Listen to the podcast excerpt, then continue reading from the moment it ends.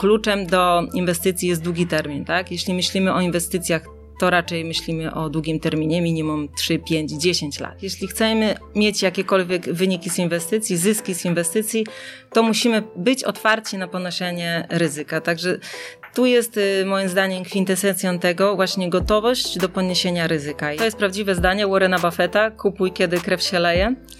E, dokładnie tak. Gdy jest właśnie ekstremalny poziom strachu, to y, wyceny są wtedy niskie a inwestorzy, którzy posiadają długoterminową y, wizję inwestowania, jest to dla nich niebagatelna okazja. Jeżeli interesuje Cię biznes, przedsiębiorczość, pieniądze, zasubskrybuj nasz kanał i kliknij dzwoneczek. Partnerami przygód przedsiębiorców są IBCCS Tax, spółki zagraniczne, ochrona majątku, podatki międzynarodowe, SoFinanse, eksperci w dziedzinie finansów, Milky Ice.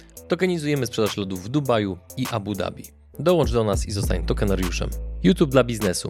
Wejdź na przygody.tv i zobacz, jak wiele mogłaby zyskać Twoja firma dzięki YouTube z naszą pomocą. Linki do partnerów znajdziecie w opisie filmu. Dzień dobry drodzy widzowie, Adrian Gorzycki, Przygody Przedsiębiorców. Witam Was w kolejnym odcinku naszego programu, gdzie tym razem naszym gościem jest osoba, która na co dzień mieszka w kraju, gdzie urodził się Cristiano Ronaldo.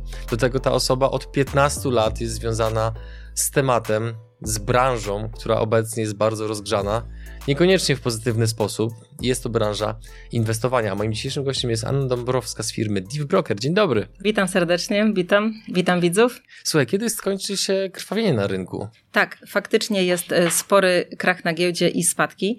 E, nikt dokładnie nie wie, gdzie jest dno, kiedy będzie koniec spadków. Natomiast to, co wiemy teraz, to iż e, giełda straciła szeroki rynek mierzony indeksem SP500, stracił na wartości ponad 20% co jednakże nie jest e, tak często, nie mamy z tym do czynienia. E, spółki technologiczne e, straciły nawet 50%, czyli te spółki, które doskonale znamy, typu Amazon, Microsoft, Apple, w tym momencie są notowane 50% niżej niż jeszcze na początku tego roku. Czy to już jest dobra okazja do zakupów, czy też nie? I oczywiście to nie jest porada inwestycyjna, zaznaczmy, ale jak, jak ty czujesz, bądź generalnie co mówią też twoi koledzy po fachu, no bo zakładam, że rozmawiacie o tym na okrągło i na bieżąco. To znaczy właśnie to, co mówiłam na początku, że nikt nie wie dokładnie, kiedy będzie poziom dna i to jest y, oczywiste, bo nikt nie jest w stanie wróżyć y, przyszłości, ale to, co wiemy na pewno, to to, iż y, cena jest niższa niż na początku tego roku, to, to raz. Można, jeśli ktoś jest oczywiście dyspozycyjny do rozpoczęcia inwestowania, roz, rozpocząć inwestowanie w tym momencie i ewentualnie dokupować, nawet jeśli ceny by były niższe, y, to po prostu y, uśrednić tą cenę w dół. Jest to tylko możliwe, jeśli ktoś będzie inwestował y, za gotówkę, czyli kupował akcje lub fundusze. Natomiast takie mówienie, że uśredniać cen jest kompletnie jakby niedozwolone, jeśli byśmy mówili o instrumentach bardziej ryzykownych, y, czyli kontraktach CFD, które używają dźwignie, to by było nieodpowiedzialne, tak? Natomiast mhm. jeśli mówimy o inwestycji w długim terminie, bo kluczem do inwestycji jest długi termin, tak? Jeśli myślimy o inwestycjach to raczej myślimy o długim terminie, minimum 3, 5, 10 lat. Jeśli mamy taki horyzont czasowy, y, to kupowanie akcji niezależnie gdzie y, jest cena, w spółki, które wierzymy, tak? Na przykład taki Amazon. Y, jeśli wierzymy, iż firma Amazon ma przed sobą przyszłość, iż za pięć lat dalej będą sprzedawać nam wszystkie produkty z dostawą do domu, to być może jest to całkiem dobra okazja w tym momencie, żeby zainwestować w taką spółkę, która teraz jest 50% taniej niż, niż była jeszcze przed chwilą. No i teraz właśnie, z racji tego, że ty w swojej pracy masz do, do czynienia z tysiącami inwestorów, to możesz, masz taką unikatową możliwość obserwowania pewnych wzorców zachowań, zarówno tych, którzy popełniają błędy, jak i tych, którzy po prostu są skuteczni i sobie radzą. I teraz, gdybyś miała scharakteryzować jedną i drugą grupę, to jakimi cechami wyróżniają się ci, którzy są skuteczni, a jakimi cechami ci, którzy regularnie tracą pieniądze. Mhm. To znaczy, to z pewnością będzie poziom mm, pewności siebie, e, ale żeby być pewnym siebie, trzeba mieć jakąś wiedzę i doświadczenie, tak? Czyli jeśli chodzi o błędy inwestorów e, początkujących, które gdzieś tam są pełni niepewności, to błędy, które popełniają, to to, iż generalnie boją się, tak? Czyli chcą pozostać, chcą inwestować, ale równocześnie znajdują często dużo powodów, żeby te inwestycje zbyt wcześnie zakończyć lub żeby do nich nie przystąpić z przeróżnych powodów. Czyli na przykład typowym... To jest strach czy rozsądek?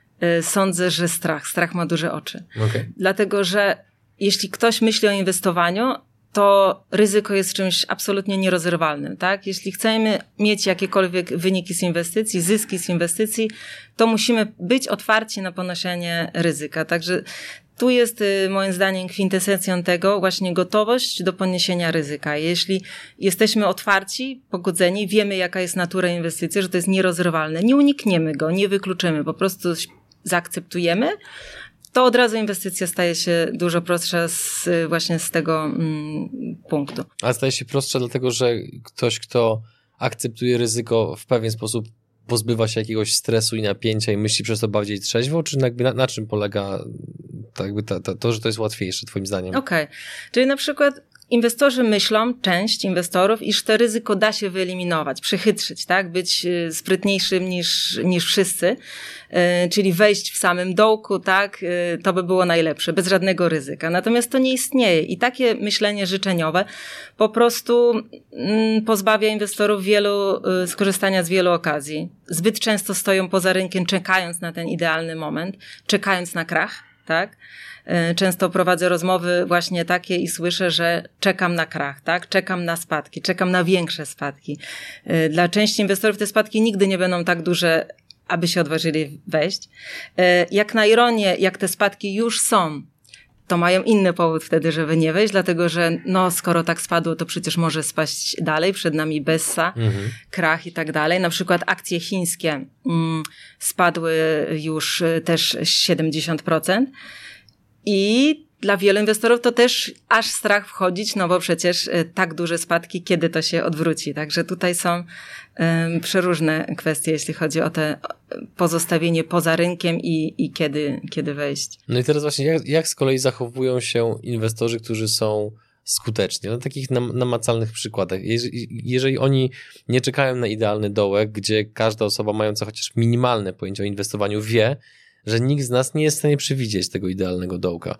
Więc jak zachowują się skuteczni inwestorzy? Skuteczni inwestorzy pozostawiają, pozostają zainwestowanie, że tak powiem, jest, są na rynku niezależnie y, co się dzieje y, na giełdzie, czyli y, przede wszystkim ostrożnie dobierają w to, co inwestują, tak? Czyli wierzą w aktywa, które inwestują. Posiadają dywersyfikację swojego portfela, czyli nie wszystkie y, środki w jeden sektor, tak? Na przykład nie wszystko w kryptowaluty, tylko y, ten portfel jest wtedy rozłożony, tak? W część w metale szlachetne, część gdzieś tam w sektor energii, część w akcje technologiczne, czyli Dywersyfikacja to jest z pewnością słowo klucz przy każdych inwestycjach, to, mm, to by było tutaj bardzo potrzebne.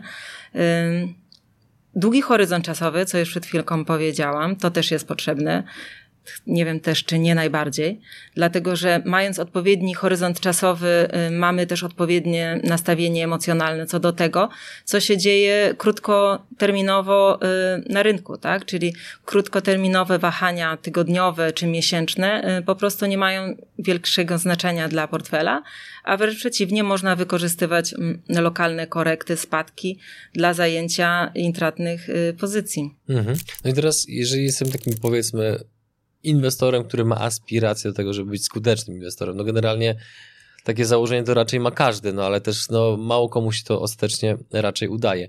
Niemniej, jeżeli mam założenie, że chcę być inwestorem skutecznym, myślącym długoterminowo, akceptującym ryzyko, to znowu, na bazie Twoich doświadczeń i obserwacji, Jakie, jakie, jakie strategie, jakie ruchy wykonują tego typu inwestorzy? Jakie przyjmują sobie założenia a, propos chociażby zysku, który chcą zrealizować? Jak kontrolują chciwość, skoro widzą, że rośnie? To skąd wiedzą, że akurat sprzedać teraz, gdzie za chwilę być może będzie nowy szczyt? Mhm. Znaczy, Generalnie też inwestycje dzielą się na inwestycje i trading, tak? Czyli jeśli chodzi o inwestycje, to tutaj y, inwestorzy trzymają inwestycje naprawdę na lata i nawet jeśli rośnie, to dokupują, a nie zamykają, tak? Bo jeśli y, kupili spółkę, której akcje rosną, no to jakby kupili y, właściwą spółkę i dlaczego by ją sprzedawać? Y, jak mówisz tutaj o zamykaniu i kontrolowaniu chciwości, mi tutaj raczej kojarzy się trading, czyli inwestowanie z dźwignią i wtedy krótki termin i tutaj e, faktycznie trzeba by bukować te zyski wcześniej. Natomiast do inwestycji długoterminowych e, to raczej myślę... No dobra, ale to, to zatrzymajmy się. Załóżmy, że mamy tego inwestora, który zainwestował we wspomniane wcześniej Amazon. Mija ileś tam lat, jest ileś tam na plusie. Skąd skuteczni inwestorzy wiedzą, kiedy zamknąć pozycję? Jak to kontrolują? Czy może, tak jak była taka scena w Wilku z Wall Street, że zadaniem, e, przepraszam, to jakby nie chcę cię w żaden sposób tutaj atakować, to jest bardziej takie pytanie pół żartem, pół serio. Czy może jednak zadaniem właśnie brokera jest to, żeby inwestor nie schodził z diabelskiego młyna, tylko żeby cały czas mielił tą kasę między akcjami? To znaczy tak, y, jeśli chodzi, tutaj przypomniała mi się doskonale scenka, o której mówisz, mhm. Y, natomiast y, w interesie brokera jest to, żeby klienci byli inwestowali i byli na pewno naszego brokera Deep Broker, żeby byli z nami na długie lata, bo taki jest cel, długoterminowa relacja. Natomiast jeśli chodzi o chciałbyś zamknąć Amazon w styczniu przed spadkami, to to jest troszkę myślenie życzeniowe, to jest trading. W inwestycjach tak naprawdę, kto jest najbardziej wygrany w długim terminie, to ten, kto nie zamyka, tylko trzyma te inwestycje, bo, bo naprawdę nie jesteśmy w stanie e, wycyrklować e, każdego sztytu i każdego dołka. To jest po prostu niemożliwe w inwestowaniu w długim terminie. Jeśli e, masz tutaj na myśli bardziej trading, spekulacje, to owszem, mhm. to trzeba zamykać pozycje na lokalnych oporach, to już wchodzi analiza techniczna, natomiast jeśli chodzi o inwestycje długi termin, to raczej tutaj nie realizowałabym e, zysków na podstawie jakichś magicznych e. No dobra, ale no to no, inaczej, wybacz, ale po prostu będę drążył do skutku. To Chcesz na, wiedzieć, kiedy zamknąć czym, swoją inwestycję. Na czym inwestor długoterminowy w takim razie zarabia, jeżeli mówisz, że, że, że, że nie ma sensu zamykać pozycji? To, co przynosi zysk w inwestycjach, to pozostawanie w inwestycji, tak? Mhm. Jeśli, jeśli trzymamy inwestycje w portfelu, to dajemy sobie szansę, iż możemy zarobić, tak?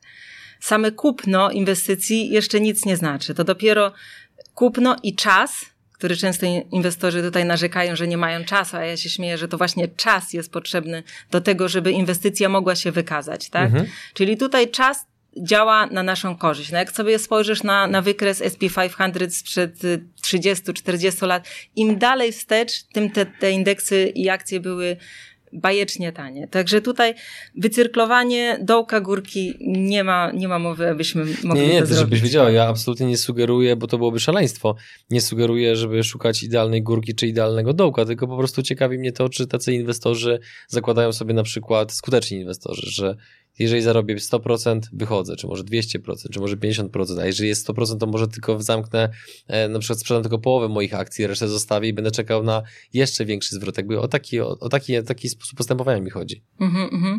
No faktycznie, no, inwestorzy czasami wypłacają, y, realizują zyski, bo mają inne cele, tak? Czyli na przykład pojawił się pomysł na kupno nieruchomości, mm -hmm. pojawił się mm, pomysł, żeby gdzieś y, wpłacić pieniądze kompletnie w inne inwestycje, to, mm -hmm. to i tak. Ale wtedy jest inna potrzeba. Nie nie, że potrzeba, po prostu muszę uciekać z inwestycji, która mi przynosi zyski. Mhm, Okej. Okay. E, czy dostrzegasz jeszcze jakieś inne błędy inwestorów, które popełniają?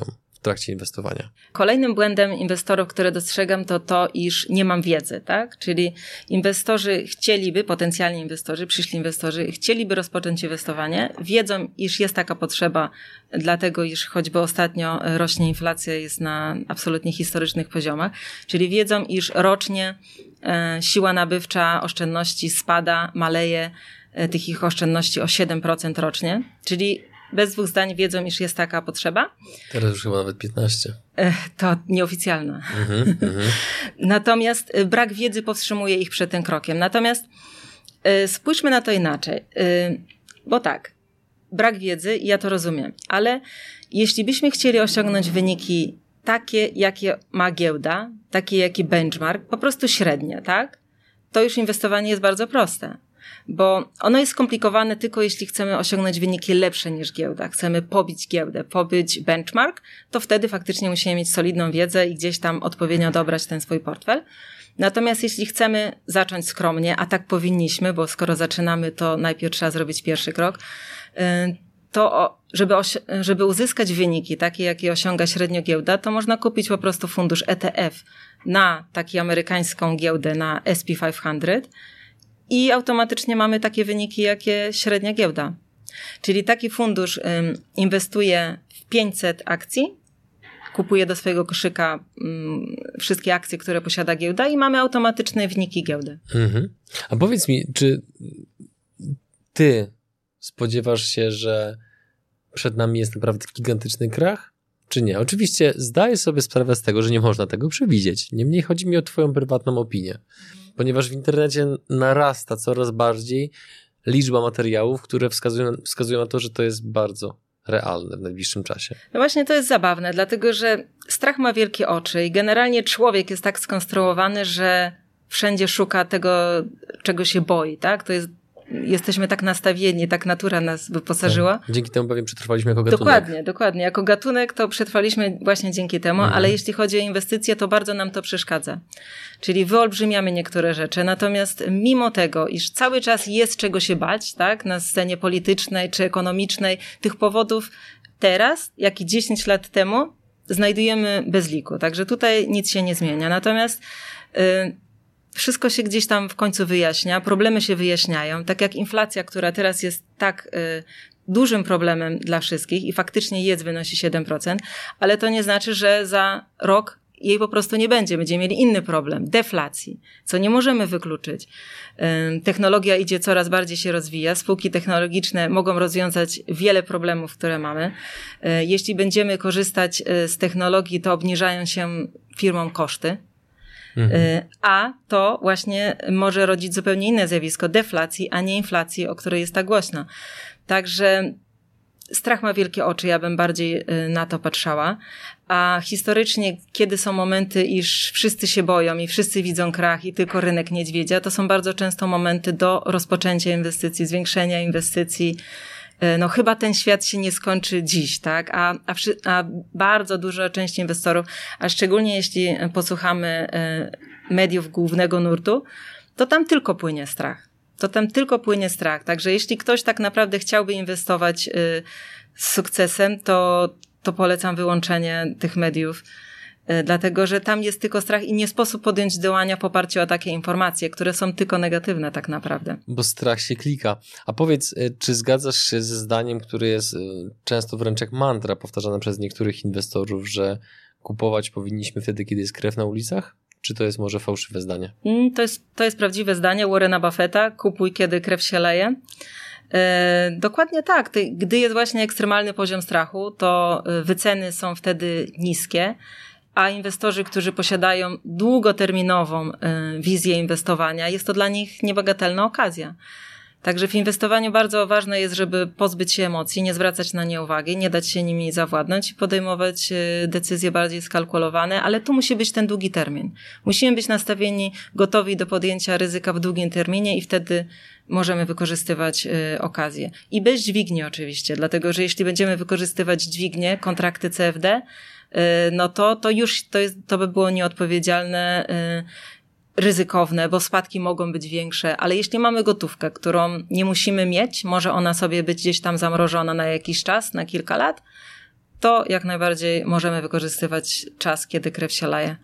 To a propos krwi i inwestowania, w jakie aktywa obecnie inwestuje Anna Dąbrowska? Mój portfel inwestycyjny gdzieś tam nie jest dla każdego, czyli charakteryzuje się dość sporym poziomem ryzyka, dlatego to jest jakby mój portfel i nie, nie zachęcam nikogo do iścia tym kierunkiem, dlatego że y, praktycznie w całości znajduje się y, w technologii, dlatego iż wierzę w przyszłość y, właśnie spółek technologicznych i mój portfel jest w bardzo, bardzo dużej mierze związany właśnie z tym jednym sektorem. Mhm. Ale to wybacz, muszę podrążyć. Jakie to są spółki? Y, w technologię inwestuję za pomocą funduszy ETF, czyli y, jest to ticker QQQ, y, fundusze ARK Invest oraz akcje Tesla oraz Amazon. Dlaczego akurat te spółki?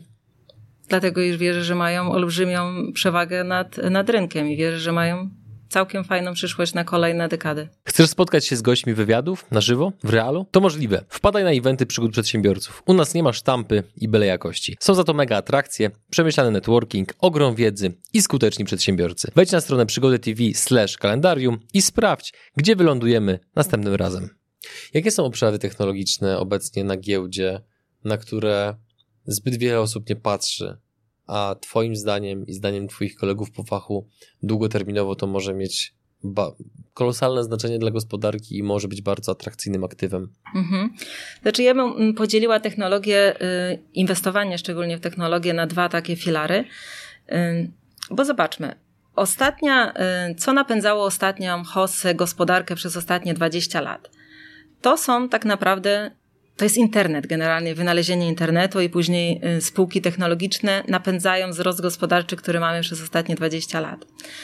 I patrząc na to, co się dzieje teraz, szczególnie po wybuchu pandemii COVID, idziemy coraz bardziej, jeszcze głębiej w, tom, w tym samym kierunku, w kierunku technologii yy, mhm. i, i życia w tym kierunku. Czyli ja bym tutaj gdzieś tam stawiała na mm, dwa filary. Te same spółki, które dotychczas y, wiodą hossę, czyli to są te blue chips y, Amazon, Microsoft, Y, te duże spółki technologiczne, dlatego że z pewnością najprawdopodobniej one dalej będą się miały świetnie za kolejne 10-20 lat. Natomiast równocześnie pojawiają, nowe, pojawiają się nowe sektory i też warto w nie być może inwestować, szczególnie, że tak na przykład bardzo znany nie tyle w Polsce, co na świecie fundusz Katie Woods Ark Invest posiada kilka funduszy i te fundusze są nastawione tylko i wyłącznie na firmy innowacyjne, czyli na przyszłość, to co może być, to co może być kolejnym internetem, tak?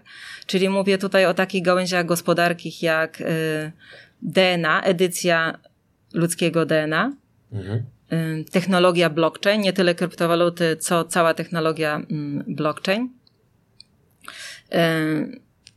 Samochody czy generalnie pojazdy elektryczne, a nawet za tym idąc samodzielne, to są takie obszary, które y, możemy sobie zadać pytanie, czy one nie będą takim kolejnym internetem, czy, to, czy tam nie znajdziemy takich kolejnych spółek, perełek typu Amazon, tak?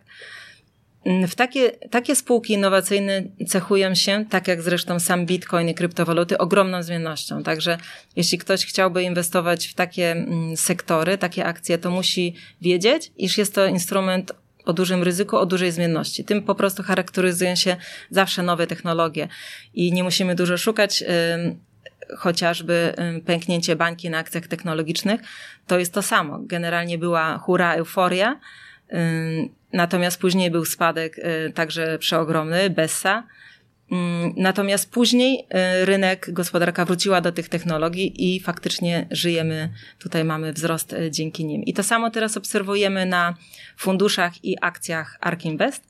Spadki sięgnęły już 77%. Czyli mieliśmy mm, fundusz ten urósł w trakcie pandemii COVID aż 300%, czyli pobił trzykrotnie szeroki rynek amerykański SP 500 Natomiast teraz y, cierpi na taką samą szybką korektę, jakie miał wzrosty. Także jest do góry mhm. i na dół. Teraz jest kwestia właśnie, czy to jest okazja wejść, zainwestować. Nie wiemy, czy to będzie w ogóle, czy, czy tak będzie, czy ten, w tym kierunku y, idziemy, ale bardzo podobne że tak, że to y, odpowiedzią dla gospodarki, dla ekonomii będzie coraz bardziej iście w spółek technologicznych, y, może już właśnie w innych y, tutaj sektorach, podsektorach i gałęziach. Mhm. A powiedz mi, czy wojna w Ukrainie mm, i generalnie cała sytuacja na linii konfliktu e, Europa, Rosja, albo nawet znaczy, można powiedzieć, powiedzieć nawet, że świat, świat Rosja, chociaż no, wiele krajów się, że tak powiem, wyłamuje z tej sytuacji, więc nie wchodźmy tutaj za bardzo w geopolitykę. Pozostańmy przy konflikcie Europa-Rosja. Czy to Twoim zdaniem będzie miało istotny wpływ na zmianę kierunku rozwoju sektora energetycznego? Na przykład w Europie? Zdecydowanie tak, zdecydowanie tak. Tak jak y, no, kilka lat temu, dwa lata temu było bardzo głośno, iż y, świat ma przechodzić na zieloną energię i wszyscy wiemy, że tak, dobrze by było, takie są plany, natomiast gdzieś tam na planach się kończy i nikt nie podejmuje konkretnych inwestycji, konkretnego działania, ona jest, ale gdzieś tam w dalszym ciągu raczkuje. A jeśli spojrzymy właśnie na wojnę Rosja-Ukraina, to ten problem staje się palący i działania powinny być y, natychmiastowe i bardziej radykalne niż do tej pory. Także tak, ten problem y, wojny może tylko i wyłącznie przyspieszyć zmiany, które i tak były planowane. A gdybyś miała obstawiać, to świat będzie szedł bardziej w kierunku OZE, czy może bardziej w kierunku jednak atomu? Myślę, że bardziej atomu z punktu widzenia, że jest bardziej efektywne, tak? Czyli w dalszym ciągu energia ze słońca, z wiatru, wszystko fajnie, natomiast efektywnością mm, jest dużo droższa, mniej efektywna, a jeśli potrzebujemy coś na teraz i na już, to raczej by to był atom, mhm. czyli tutaj jeśli chodzi o inwestycje, inwestowanie w uran. A co byś odpowiedziała osobom, które e, regularnie podnoszą kwestie zanieczyszczenia środowiska bądź generalnie niebezpieczeństwa, jakie wynika z używania technologii atomowej?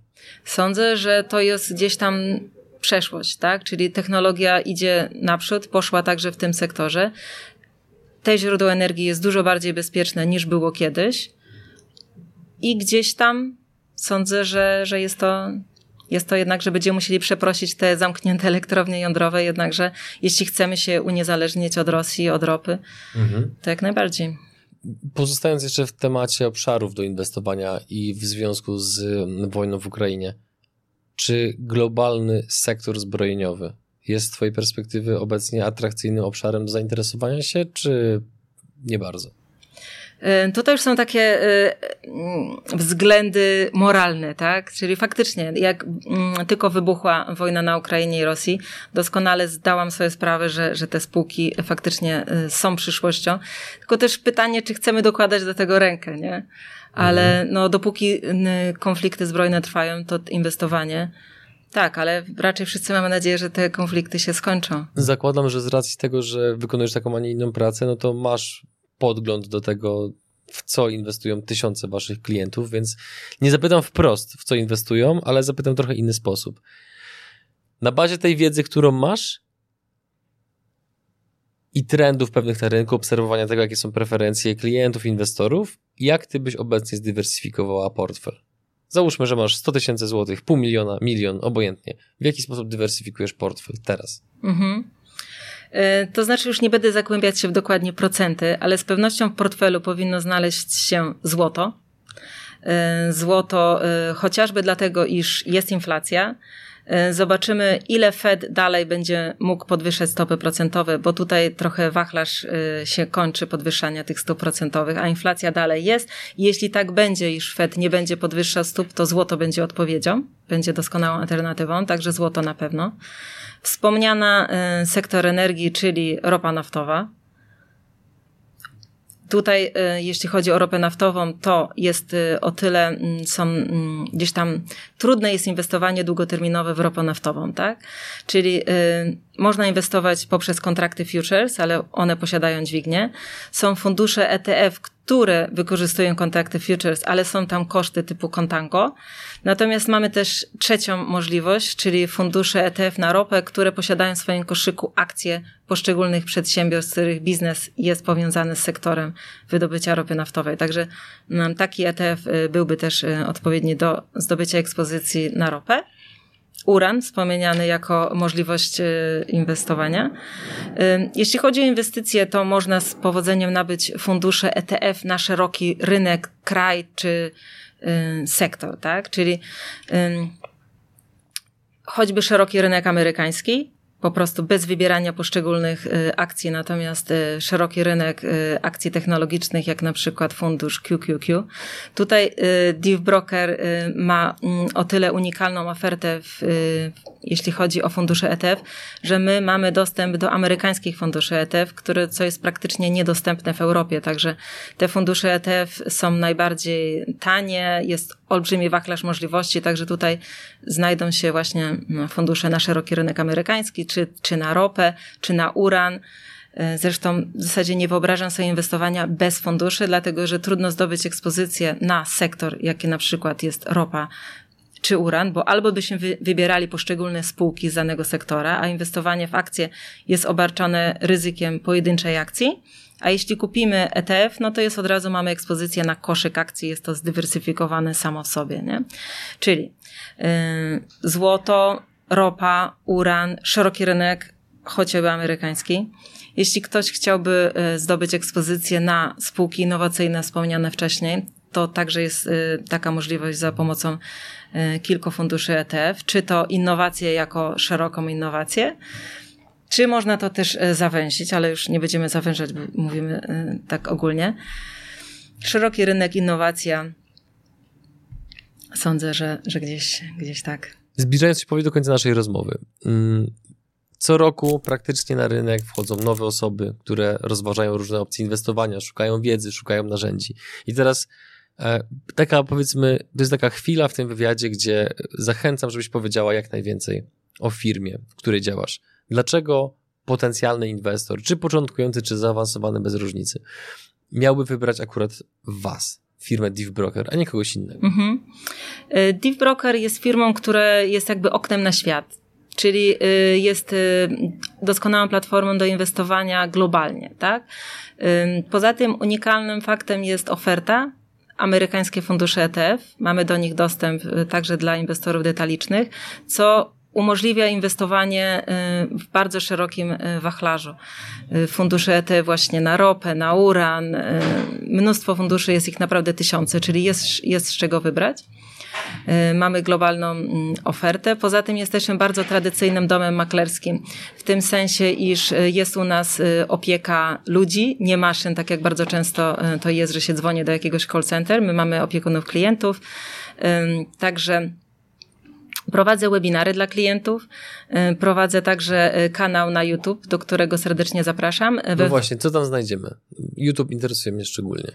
We wtorki i w czwartki prowadzę analizę giełdy, czyli analizę szerokiego rynku, co się dzieje, bardzo często w aspekcie długoterminowym, co też jest raczej rzadkością, ale równo czasami też do krótkich terminów. Ale głównie jest to kanał, tak jak i broker dla inwestorów do długoterminowych inwestycji. W tym miejscu stawiamy kropkę. Drodzy widzowie i słuchacze, dziękujemy Wam za Wasz czas. Jeżeli to, co mówiła Ania, jest dla Was interesujące, to oczywiście możecie się tego odnieść w komentarzu.